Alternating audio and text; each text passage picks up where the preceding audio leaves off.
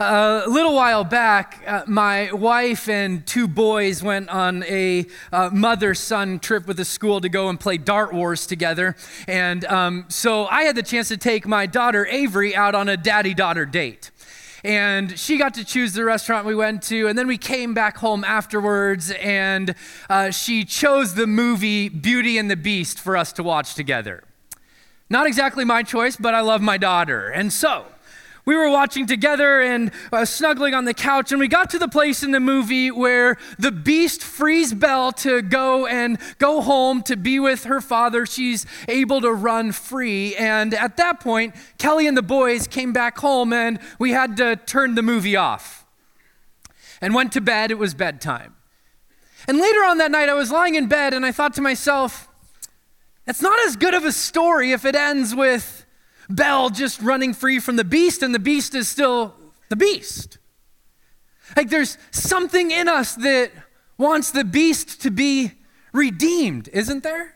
There's something in us that wants the beast to be restored, and the beast to be renewed, and the beast to be back to being who he was originally created to be. And I thought to myself, man, if we end the story in the wrong spot, we might miss the entire point of the whole story. And then I thought, wow, I think there are some followers of Jesus who end the story in the wrong spot. When I hear people talk about the gospel, sometimes I hear them talk about a two-act story. And here's what you might hear. We are fallen and we are sinful and we are in desperate need of hope and redemption. Believe that's true? I do. And the second act of the story is that Jesus, out of love and compassion for you and I, has stepped into humanity, given his life and death on the cross. He's been resurrected that we might be forgiven of sin and might find hope in him. How many believe that? Yeah, me too. But that's not the whole story. Do you know that if you search the scriptures actually present not a two-act story? See, this story begins in Genesis 3 and ends in Revelation 20. The actual scriptural story begins in Genesis chapter 1 and ends in Revelation 22. The actual story that we are in, it begins, Act 1 is creation, where God says, it's good. It's good. Act 2 is the fall. It's broken. It's in need. Act 3, Jesus steps in and redeems and saves. But friends, that is not the end of the story. The story does not end with Belle simply running away from the beast and waiting for his destruction. The story ends with redemption, with renewal. I mean, after all, Jesus in Revelation chapter 21 says, behold, I am making, say it with me, church, all things new. Here's what he doesn't say. He doesn't say, I'm making all new things. He's at work renewing and restoring and repairing what has been broken. And if we are going to find our place in God's story, I beg us to re-examine what that story actually is.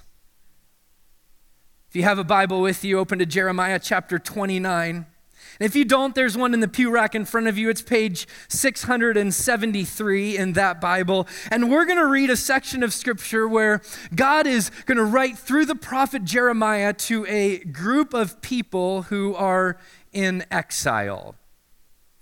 Israelites who've been carried into exile by the Babylonians, and they are roughly 900 miles away from their town, their home. Beginning in verse 1, listen to the words of Jeremiah. It says this. These are the words of the letter that Jeremiah the prophet sent to Jerusalem. So Jeremiah is back in Jerusalem, and he's going to be writing to an exile camp in Babylon. To the surviving elders and the exiles, to the priests, the prophets, and all the people whom Nebuchadnezzar has taken into exile from Jerusalem to Babylon. Now, If you are an Israelite in exile, are you interested in what God has to say to you? You've been uprooted from your home. You're surrounded by people who think differently, believe differently, talk differently, have different symbols and customs and rituals than you. You're displaced from what you feel like is God's promise to you, and God is going to write a letter to you in exile. Aren't you interested in what he has to say to you?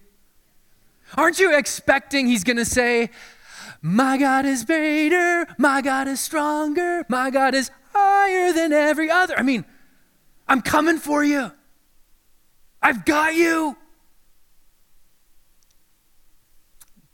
Here's what he says, verse 4. "Thus says the Lord of hosts, the God of Israel, to all the exiles whom I have sent into exile from Jerusalem to Babylon. Build houses and live in them. Plant gardens and eat their produce. Take wives and have sons and daughters. Take wives for your sons and give your daughters in marriage that they might bear sons and daughters. Multiply there. Do not decrease, but seek the welfare of the city where I have sent you into exile, and pray to the Lord on its behalf. For in its welfare you find your welfare. For thus says the Lord of hosts, the God of Israel, do not let your prophets and your diviners who are among you deceive you, and do not let the dreams that they dream, do not listen to the dreams that they dream, for it is a lie.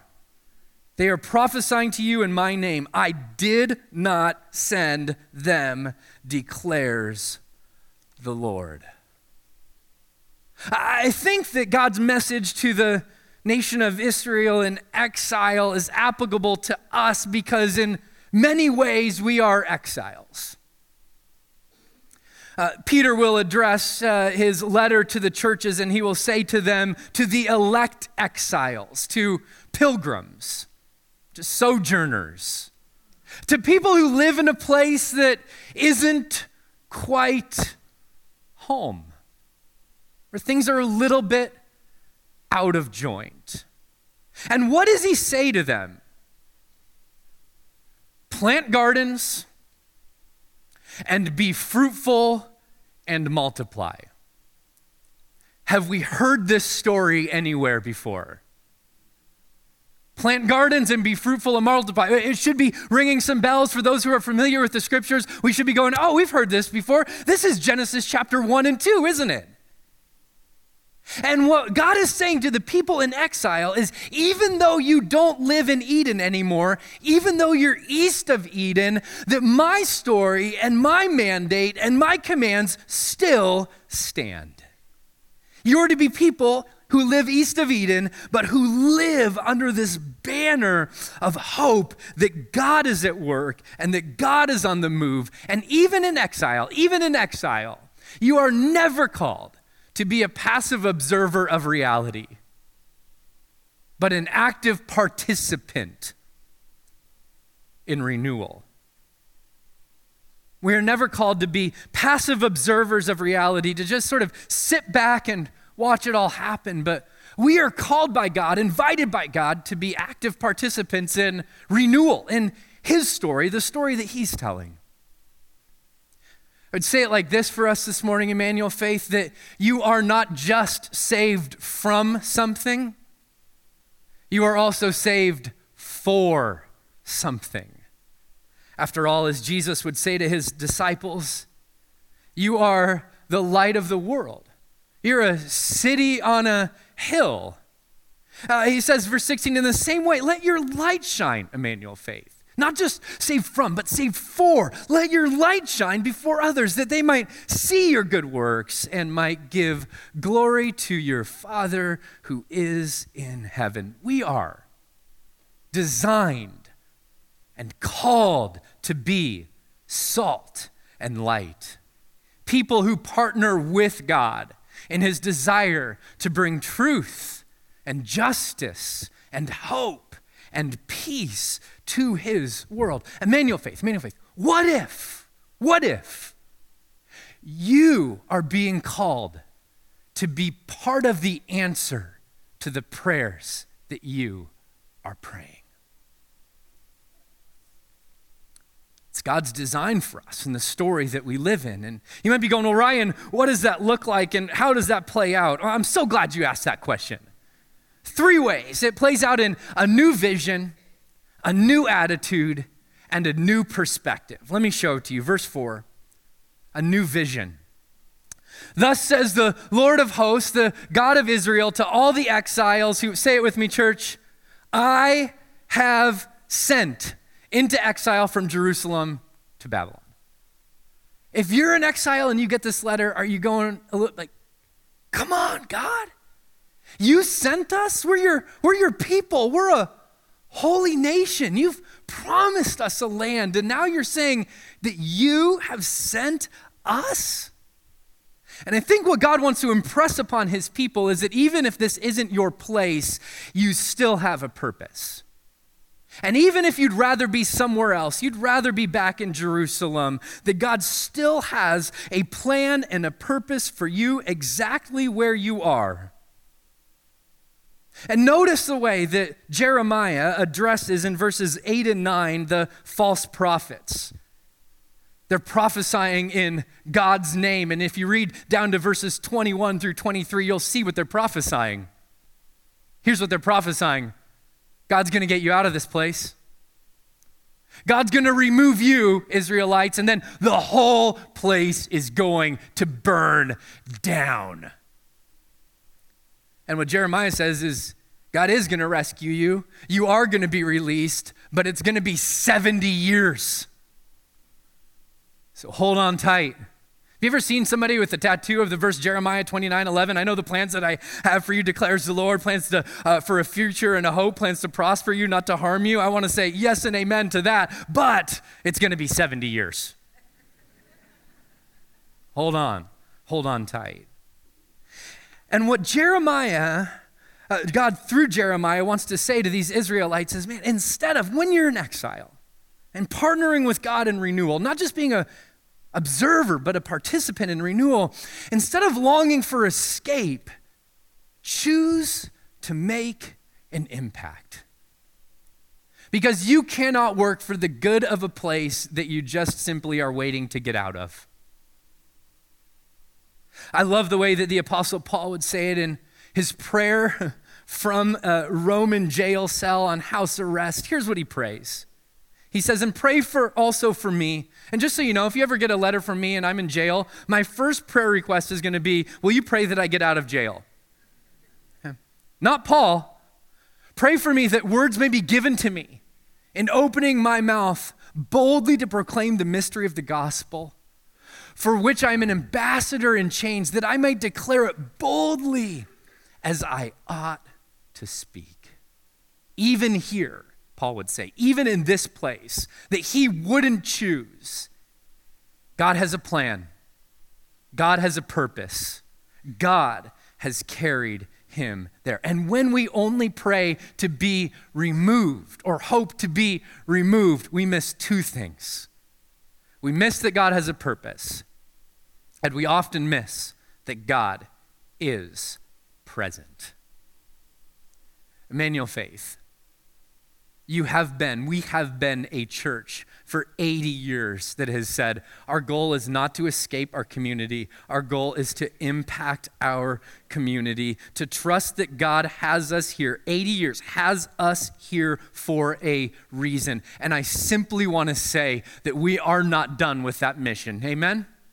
God has us here for a reason. We are here to be a hub for people who are lonely to connect and find friendship. We are here so that people who are caught in the throes of addiction might begin to find freedom. We are here to be a place that says we want to heal and help restore racial divides. We are here to be a community for single parents who feel like they're on this journey alone to find solace and friendship and partnership on the journey. We are here for women who are caught in abusive relationships to find courage and boldness and hope. We are here so that people can learn how to live in the way of Jesus, with the heart of Jesus, and flourish in all that it means to be human. We are here for a purpose, not to escape this place, but to make an impact with Jesus, for Jesus.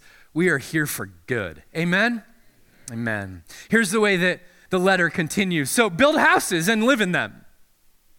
Plant gardens and eat their produce. Well, what does a garden do? A garden beautifies a place. A garden produces. A garden combines God-given resources, dirt, seeds, with human effort and human ingenuity to till the soil and plant the seeds and water the ground. It's partnership. It's renewal. And what God is saying to these people in exile is produce, contribute. You're not in Babylon to be parasites. You're in Babylon to be a part of the culture, to be a part of the society, to contribute to the economy, to do good. Not only that, but can you imagine a Israelite in Babylon planting seeds for food that they didn't grow up eating, that they don't exactly like, that wouldn't be their choice? In a sense, God is saying, get a Babylonian cookbook and go to town. And as much as you want to plug your nose, and as much as you want to say, oh, we really wish that we had what we had back then, the command of God, the impartation of God is, instead of being a critic, be a contributor. Be a contributor. Now I know there's some who think, well, Paulson, aren't we supposed to be critical of some things?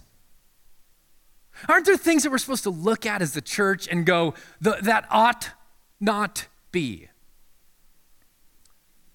Yes, absolutely. But I want to tell you that there's a difference between being for deconstruction, saying that ought not be, and being for renewal. That ought not be, here I am, send me. See, deconstruction just simply says something's wrong. Renewal says, I want to be a part of helping make what's wrong right. And I wrestled with that this week. I wrestled with this command, build a house and plant a garden. I mean, it doesn't seem spiritual enough. It seems earthy. It seems just like everyday kind of stuff. And it is. It's everyday stuff that God deeply cares about. There's this misnomer sometimes within the church that there's some jobs that are sacred and that there's some jobs that are secular. Like the sacred jobs, you work for the church or you become a missionary or you do X, Y, and Z. And then the secular jobs are, well, every other job. And there's some jobs that God blesses and some jobs that God doesn't really care about a whole lot. And I just want to speak into that for a moment and say that's an absolute lie from the pit of hell. That God, regardless of what you do on a daily basis for work, God cares about what you do. The church had a word for this for generations. It's a Latin word called vocation. It simply means calling. And here's what vocation is. Vocation is our call, your call and mine, to bear the image of God faithfully by living with God for the world. And so whatever you do, if you're a teacher, you get to bear the image of God in the way that you interact with kids every single day. Do it well. If you're a business person, you get to bear the image of God. Make a great company culture. Make a ton of money and be really, really generous. If you're an electrician, don't burn houses down. Like, do it for the glory of God, with God. It's all a part of his mission and his stories. Theologians would call this common good. Common good. Martin Luther was once asked, How should the Christian shoemaker go about his job? Should he put little crosses on all of his shoes? And Luther looked back at the man and said, no, the Christian shoemaker should not put little crosses on all of his shoes. The Christian shoemaker should make really good shoes. Yeah, plant a garden, build a house, do the normal everyday stuff. Or Emmanuel Faith, plant a tree. Plug right here. I would love for us to overwhelm the city of Escondido by saying, as a church, we want to partner with what the city needs to beautify our city. Let's blow their doors off with how many people show up. So here's my question for you this morning. What situation are you complaining about? Are you critical of? Maybe it's in your home or in your workplace.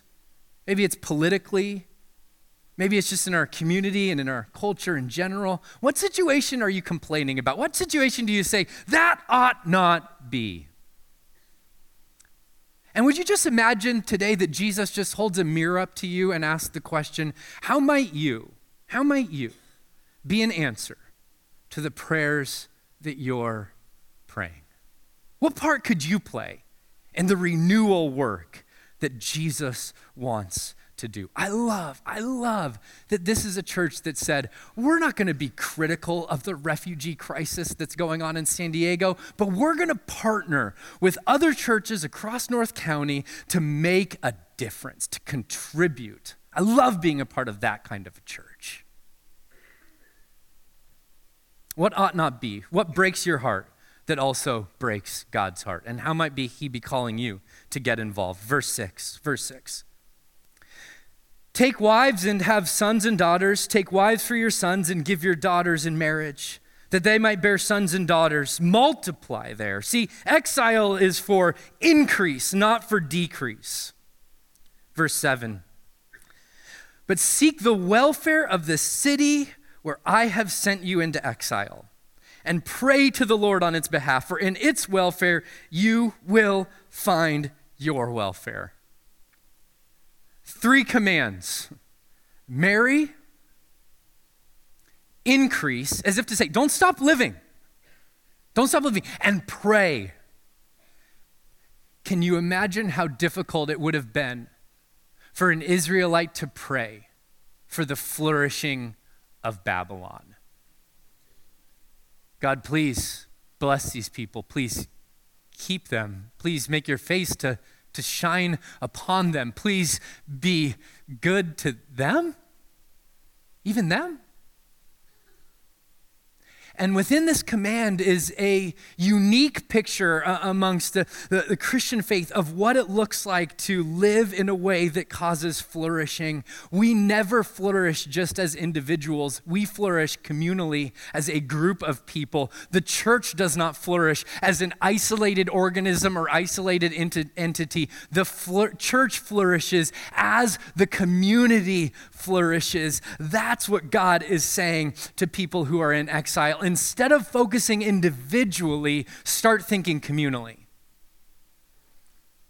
And it's so easy, isn't it, to live with a tribalistic mentality and us versus them, that we get better if everybody else gets a little bit worse. And what God would say is, that is not the way my church seeks flourishing, and it's not the way my church seeks change. My church works for the good of the whole city. So it's not just praying that Emmanuel Faith would flourish, it's praying that Escondido and North County would flourish.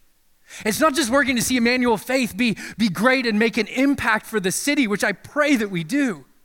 It's praying that other churches in our area would have a great impact, that they would grow, that they would see people come to faith in Jesus. This is not competition. We are for the good and flourishing of our city because we believe that in its flourishing, we find ours.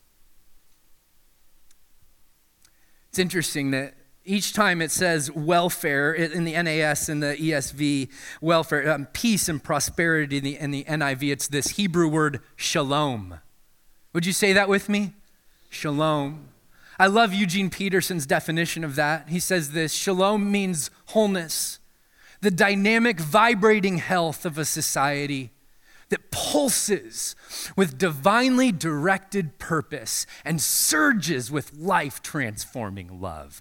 That's why we are here, to see this happen, not just in the church, but in local governments, in law enforcement, in businesses.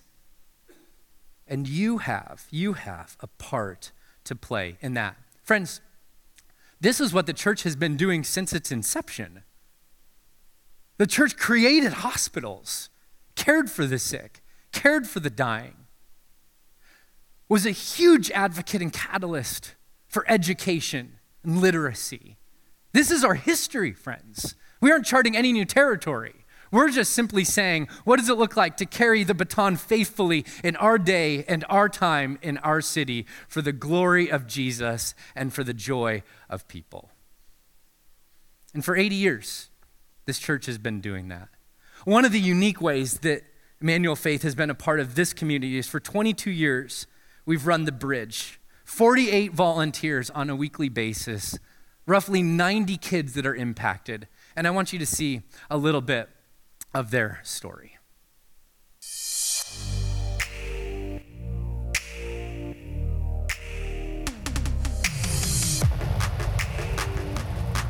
Hi, my name is Ernie Martinez. I'm the director of Neighborhood Ministries, and I'm also the director of the Bridge Community Center. Welcome to the Bridge.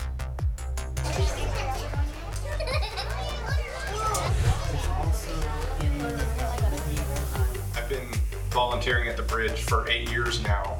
So some of the kids I started out with, they were little tiny things, and they were learning how to read, and now I'm working with them in 8th grade or 9th grade or 10th grade, and just to see them grow and develop and mature, and even though it's 1 day a week, having a role to play in their lives as an adult, someone who loves Jesus and can demonstrate what faith is every Tuesday night. It's such a great opportunity to plug into my community and to know that I'm using my gifts to be obedient and to express love for God by just helping kids out with math and with English. And it's been a great experience all 8 years. I've really enjoyed it. They must say great to be able to sort of talk with them and kind of hear their stories, work on homework and help them in the ways that we can, and just really, be the hands and feet of Jesus in their lives.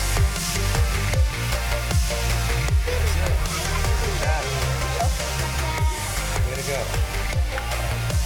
Hi, my name is Angeli Cordera Martinez, and I've been coming here since 2nd grade, and now I'm in 8th grade. I come here because I like doing my homework with other people around me, and the Bridge, it feels like a family to me. There's like 8 things in the water.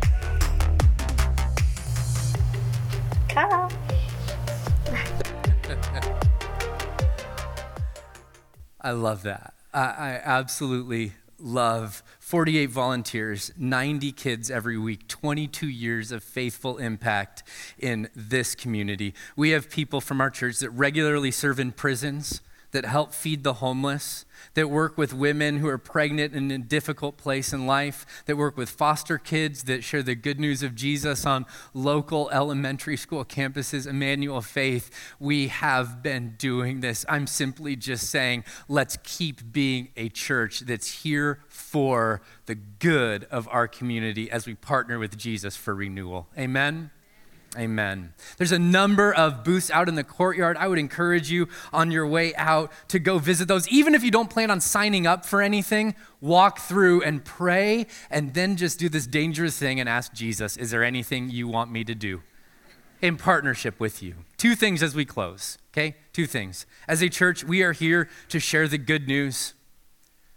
that Jesus Christ is the Messiah, that he has come, that he has lived, he has died and risen again, and that in him there is forgiveness of sin and new life in his name. We're here to share that good news with our community. And then we are here also to extend the great love of God to whomever we come in contact with.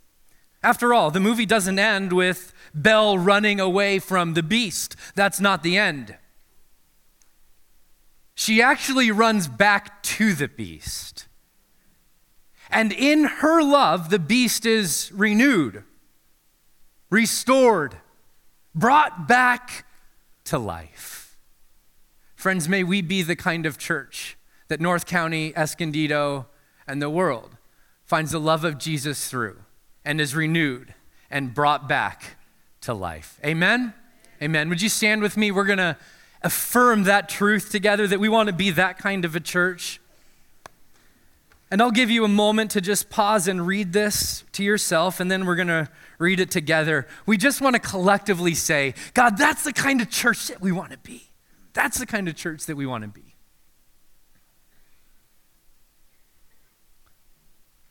So would you say this with me, church?